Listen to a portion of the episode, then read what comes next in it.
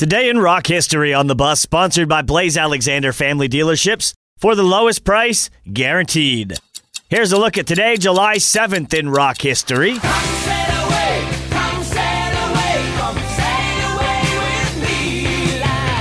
Today in 1977, Styx released their seventh studio album, The Grand Illusion, intentionally choosing the combination of 7th on 7 777 for good luck. The release was a worldwide smash, launching the band to stardom and spawning the hit singles Come Sail Away and Fooling Yourself.